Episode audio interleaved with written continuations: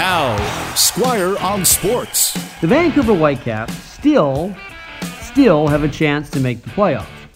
Although that was almost taken away by the coronavirus, and if it had been, that would have been so 2020. Let me explain.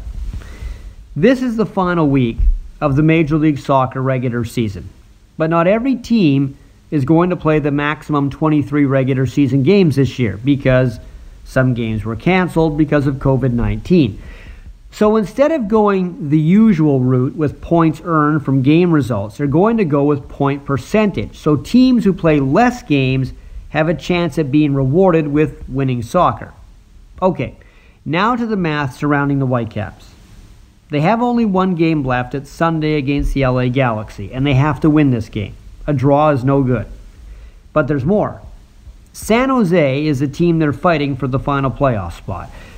The Earthquake have to lose tomorrow against LAFC and lose Sunday against Seattle, and Vancouver has to win for the Whitecaps to get in. If San Jose just gets one draw in those two games, Vancouver is out.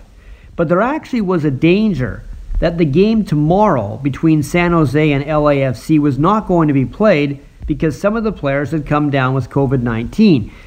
The MLS has now said the game is safe to play, which is what gave the Whitecaps life. If that game was canceled, San Jose's point percentage would have been impossible for Vancouver to overcome.